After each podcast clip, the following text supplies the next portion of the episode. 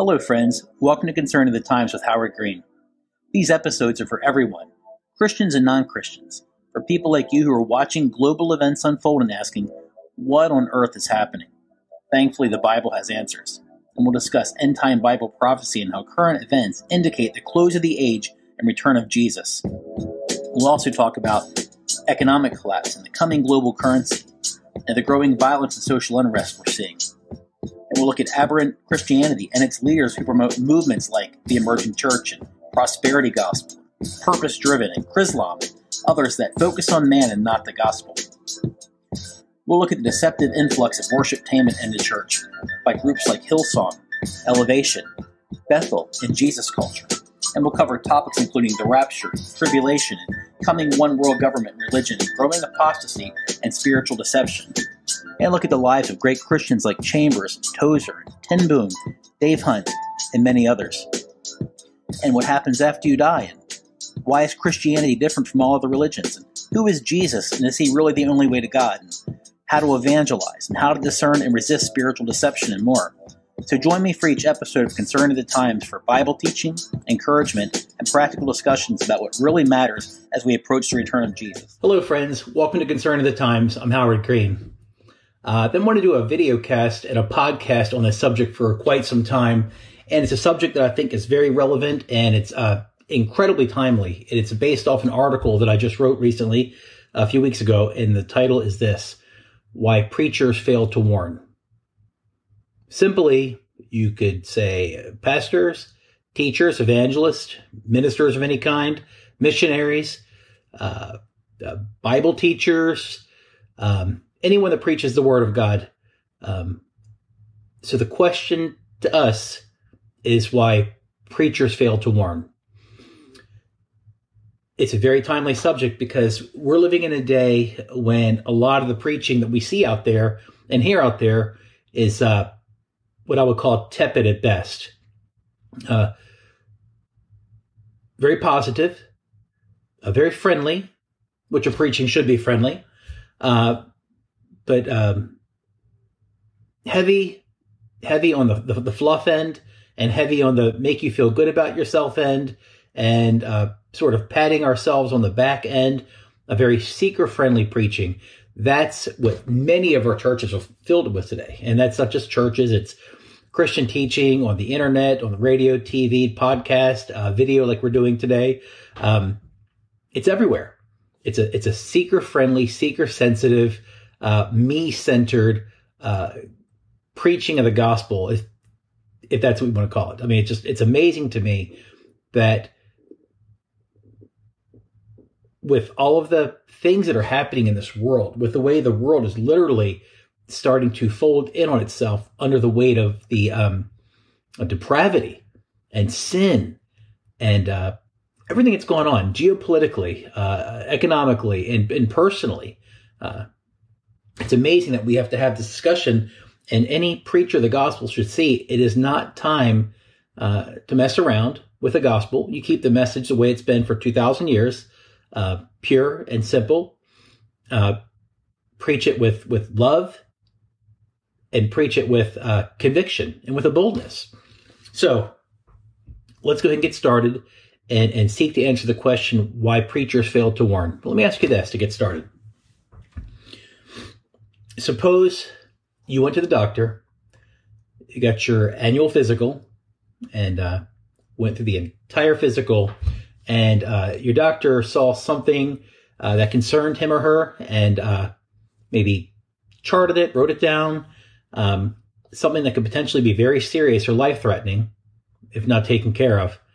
But the doctor didn't want to scare you or alarm you, frighten you. The doctor wanted to keep the peace in the room and just have everything be sort of status quo and have a great visit and keep it all positive. And that doctor didn't tell you a thing. As a matter of fact, that doctor didn't even send you in for further testing with, say, an X-ray or MRI. Just sort of let it go. And then 6 months later, you develop symptoms, and then you come to find out through another exam by another physician that indeed you have something that could be life-threatening.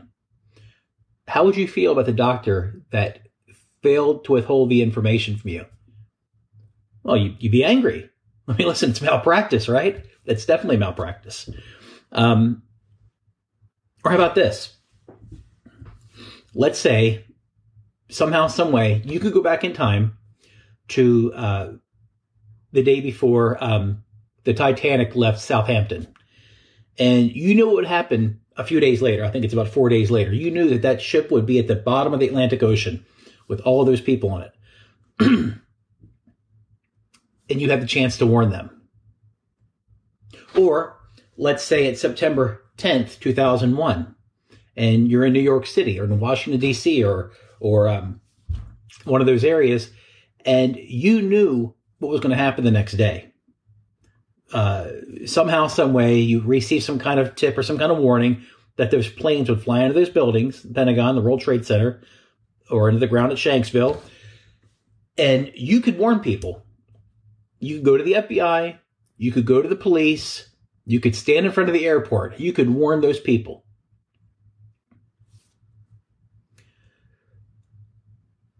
But you didn't do it. You said no. Or it's December 26, 2004, and you're in Bandiaca, Indonesia, Sumatra area, and you know the tsunami is going to hit in a few hours. You knew it. And you make your way to high ground, but you don't tell anybody. Can you imagine having that kind of information and not telling the people about the ship sinking, the Titanic, standing in front of the gangplank and saying, no way? Or being September 10th, you know what's going to happen the next morning and not telling anyone? Or being on the beach in Sumatra, Indonesia, and doing everything you can to warn authorities about what's coming the next day or that morning. It would be cruel beyond measure. I mean, cruelty beyond cruelty. You couldn't even imagine it, right? We would know it. We would do everything in our power to warn those people. Everything. You would risk and I would risk jail. We would risk our reputation. We might even risk our life, and I think we should. We would do everything we can to just beg those people. Make a fool of yourself. I mean, do what you have to do not to get on that boat, to get off that beach, and to not go on those planes. Get out of those buildings. You would do everything you can, right? Well, dear friends, what is the difference when ministers of the gospel, preachers, teachers, know? I mean, in this book, it says in so many ways that judgment is coming. God's holy judgment is coming upon an unrepentant world. We don't warn them. We don't plead for their souls. We don't warn them in tears. But we just go on our merry way, playing the game, going along like everything's going to be okay. And somehow maybe it'll all work out in the end. It would be unconscionable, right? But that is exactly what's going on. So many ministers, preachers, teachers, evangelists, Bible teachers, missionaries are going through the motions of a Christian vocation like nothing's going to happen soon. Not like God's judgment is racing upon this wicked world. And like Jesus is coming back soon. Well, friends, he is. I want to read something to you. It's out of Ezekiel 3, and it's verse 18 through 20. Listen to what the Lord says.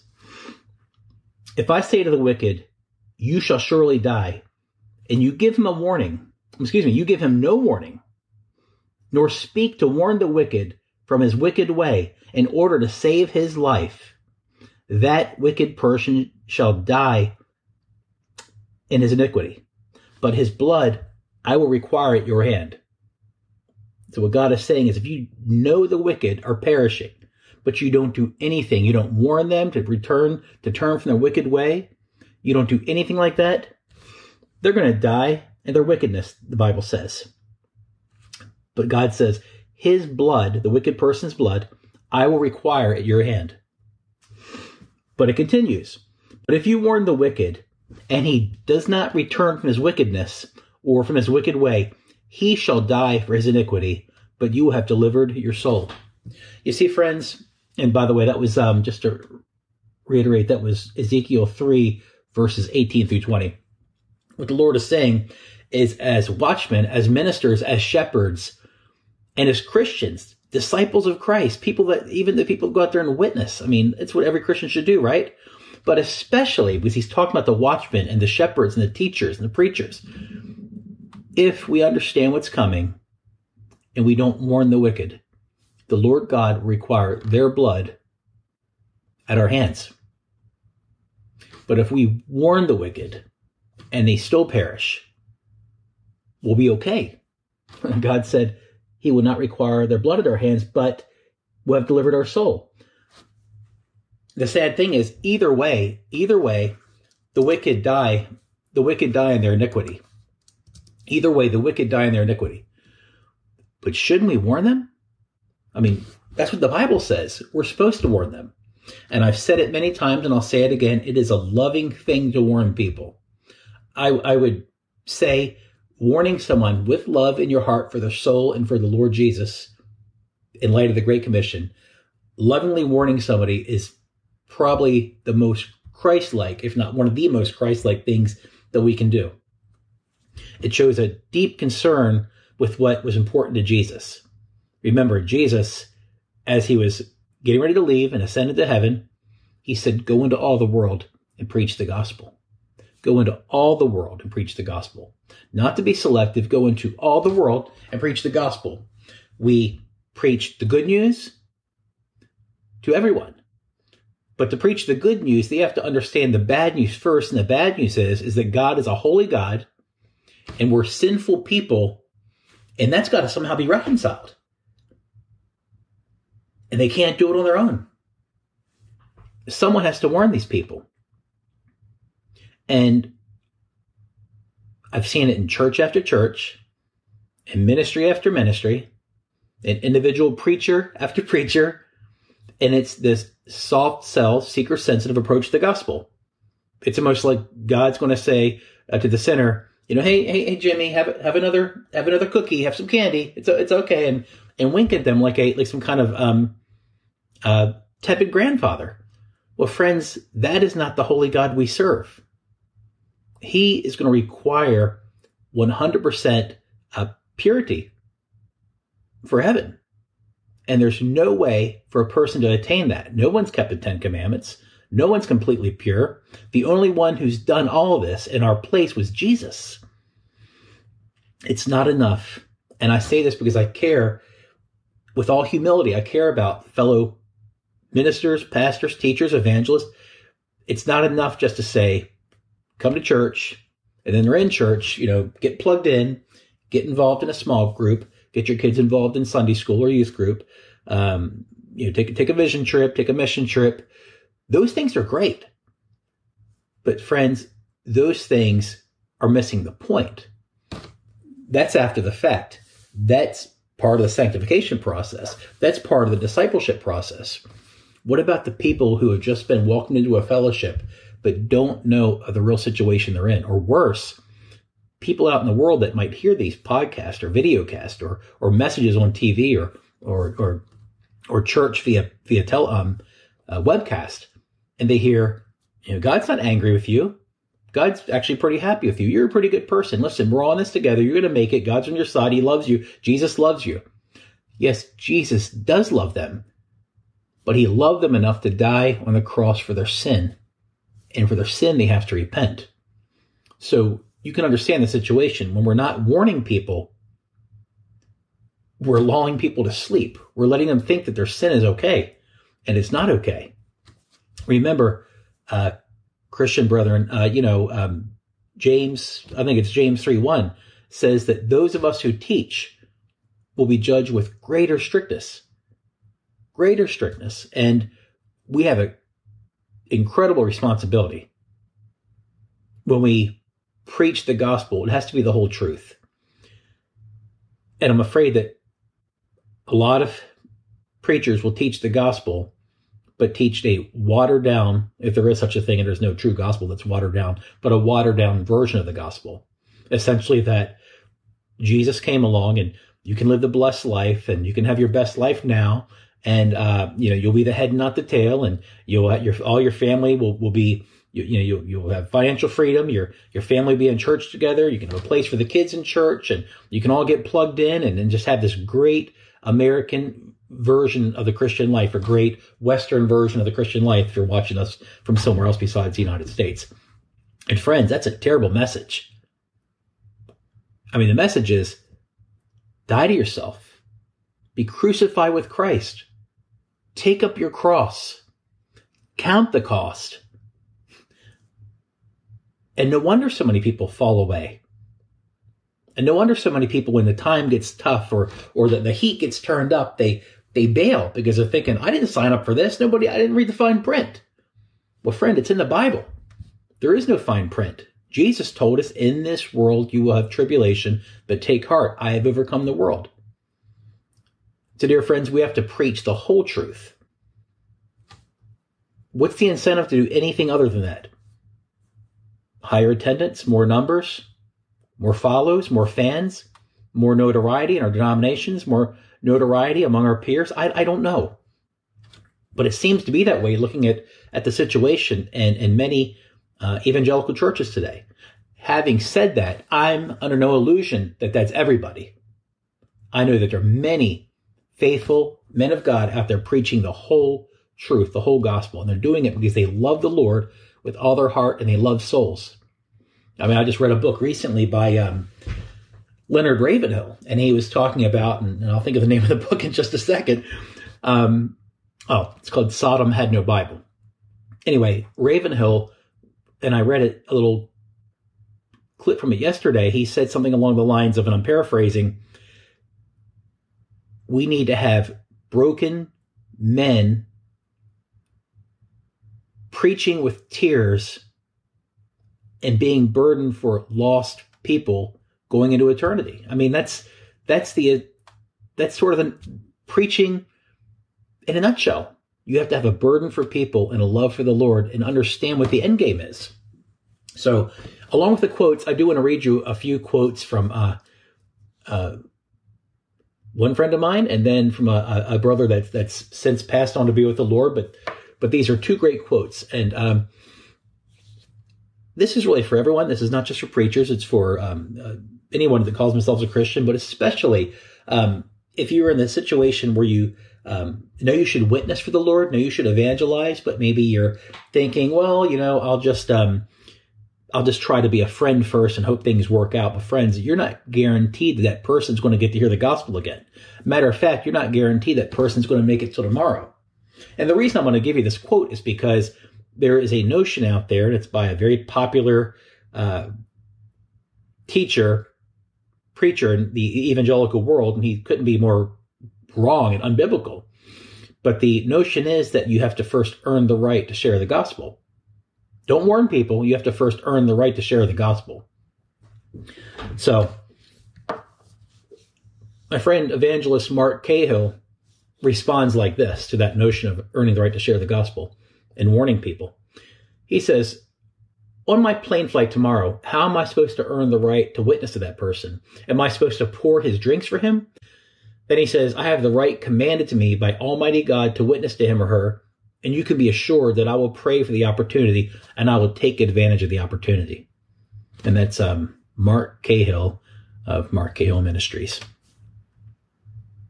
If we understand that we're commanded by a holy God to be disciples and make disciples of all nations, you don't have to earn the right. Jesus already earned the right for you. But let's continue. And this is for everyone, but especially for my fellow preachers and teachers, evangelists.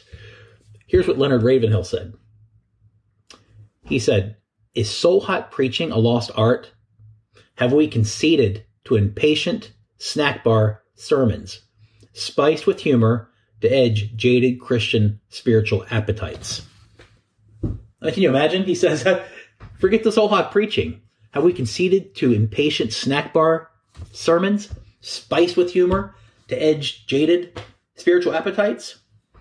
essentially becoming an entertainer, someone to sit there on a little bistro table and tell a short story and make people feel good about themselves. Well, friends, that's not the gospel. The gospel is very simple, and it's Jesus came to save sinners. That's why he came into the world, and he can save them. But we have to warn people. We have to warn people of why Jesus came into the world. He came on a rescue mission. Why does this matter? Well, it matters for a lot of reasons. Thinking back at the text from Ezekiel 3, 18 through 20 that we read, but also think about this, the Bema seat, the judgment seat of Christ.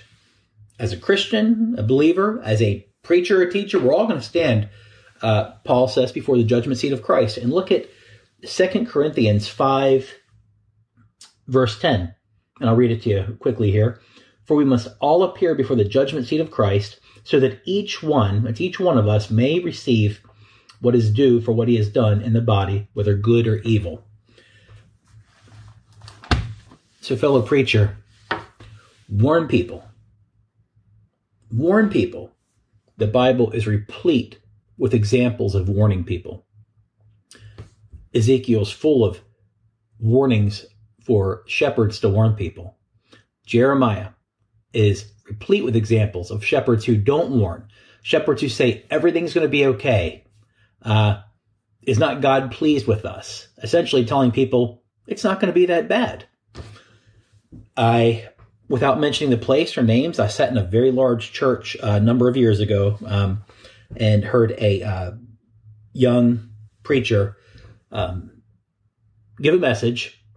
And to paraphrase, the message was essentially like this. And this, I'm not exaggerating. It was essentially that God's pleased with us. We're all pretty good people. He's happy with you. You're in, and everything's going to be great. No repentance, no conviction, no sense of urgency, and no warning. Just, you're going to be okay, and God's happy with you. Friends, that kind of teaching and preaching has no place in a Christian church or anywhere for that matter. It was heartbreaking to hear. Let it not be that way with us. Let's make it a point today. Let's make it a point to get real with the Lord, dear brother, and say, Lord, if you have, I failed in this area. I don't feel that deep conviction for lost souls like I used to when I first got saved or when I first finished Bible college or seminary. The heat's kind of turned down. I see my career is going forward. I see my denomination likes what I'm doing. I see the numbers are growing. I say nice things to people and sensitive things to people. And now we make everything all about having this great time and throw a little gospel, a little Christ in there on it, and some spiritually sounding Christian words, and it's all good. But in your heart it's not good. You feel challenged each week to turn the corner and to do what the Lord would have you do, to preach the whole gospel, because you love him and you love people. Why not start today? Why not start today? The Lord will help you, and the Lord will change that. He can bring you back to where you once were, give you that fire that you once had. And you know what Jeremiah says about the fire in your bones. You can't contain it. And dear brethren, for you that have been warning people and doing it out of love and a sincere brokenness for lost people, that's wonderful. And praise God for that. And we need more of that. So continue what you're doing. It's important to stay the course. It's important to finish well and endure to the end. And as a preacher in doing that, that means not changing the message, not tweaking the message. We think we have a better idea now that we're living in a post-Christian, postmodern society. We're going to say things to make people like us more and to get all these people in a church and do life together in a way that would make people in the world feel non-threatened. Well, dear friends, you know how it is. We cannot be like the world to reach the world. We have to be different. We have to be the way the Lord told us to be. We have to be a holy people. We're pilgrims and strangers and aliens in this world. Let them continue to see that in your preaching and teaching. And for all of us, disciples and other disciples and Christians that are out there that are maybe lay people or in the workforce or or kids in high school and college. Same with you. It's a loving thing to warn people. Warn your friends, your family, your classmates, and Jesus is coming soon. And ask them how they're going to deal with eternity. And ask them if they would die today, if they know they would go to heaven or not. And have some conversations that are going to matter 100 years from now. It's a loving thing to warn people, and I would encourage each of you to do that. I want you to have a great week, and join us again soon for the next video or podcast. And glad we got to tackle this subject together. When preachers fail to warn, it's something I've wanted to do for a while, and I want to encourage you to go forward in this. Two quick things, two books I want to recommend to you. Well, first of all, I've got my article that was written a few weeks ago. It's called When Preachers Fail to Warn, and that's on ConcerningTheTimes.com. But also, I want to recommend the book that I took the quote from Mark Cahill, and that book is called One Thing You Can't Do in Heaven, and that's by Mark Cahill. And the other book that I quoted from, a Leonard Ravenhill book, is called, Sodom Had No Bible. Both incredible reads, and both will bring you both conviction and a new found sort of zeal and boldness to get out there and tell everyone that Jesus is coming soon and to get right with him. And in your preaching, to come back to the pulpit, to wherever you preach, wherever your pulpit is, be out in the jungle or in a classroom or at a church or on a street corner, wherever your pulpit may be, to return with renewed zeal and a boldness for Jesus because you love people. All right, friends, God bless you. Have a great week. Take care.